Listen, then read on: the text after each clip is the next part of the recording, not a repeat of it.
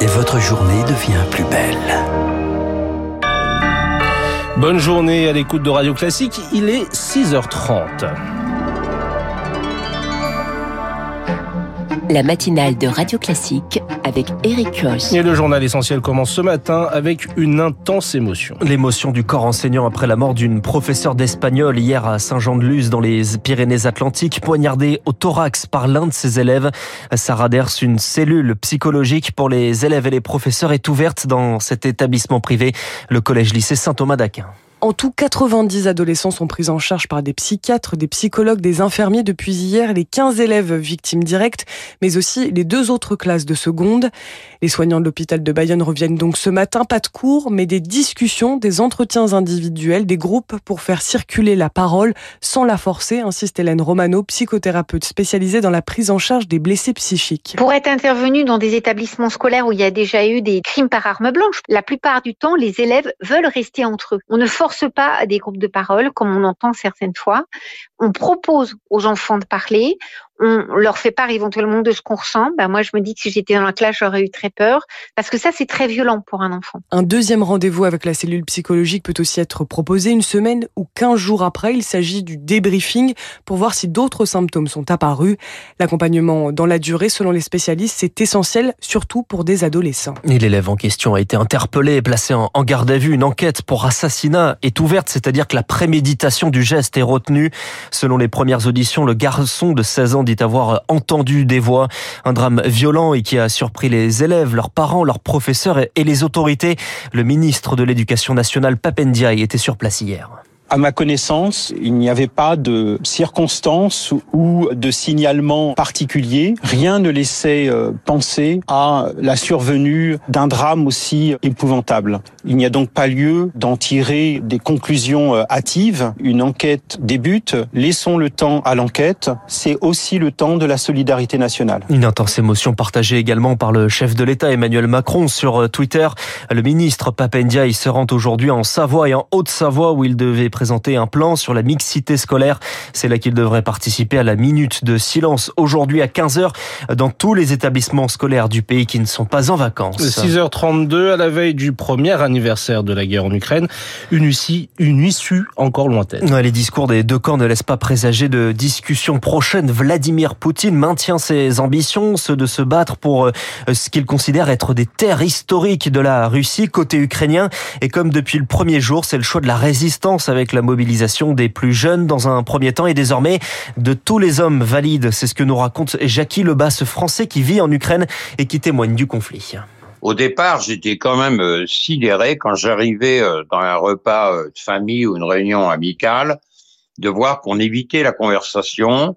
Il fallait pas parler de la guerre, c'était un peu tabou. Or là, depuis une quinzaine de jours, ça y est, tous les hommes qui n'étaient pas partis ont reçu leurs documents et parfois ils ont 55 ans, presque 60 ans, et ils vont partir au combat.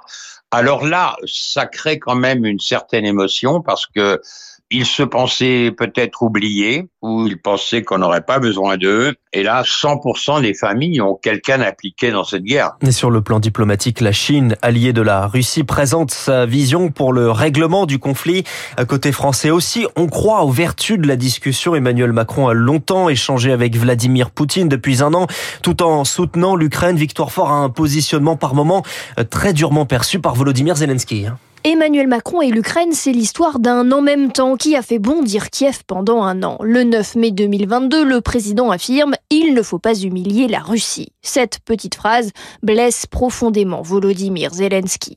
Pendant les premiers mois de la guerre, Emmanuel Macron veut occuper une place de médiateur et contrairement aux États-Unis, ne jamais rompre le lien avec le Kremlin une diplomatie de la carte de visite qui agace, y compris dans ses rangs.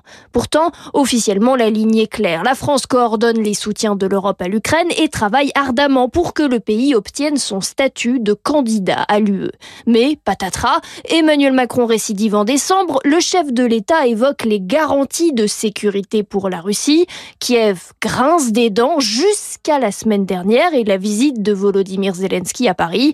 Les mots du président français sont sans équivoque, l'agression russe en Ukraine doit échouer, martèle-t-il. Je crois qu'il a changé pour de vrai cette fois-ci.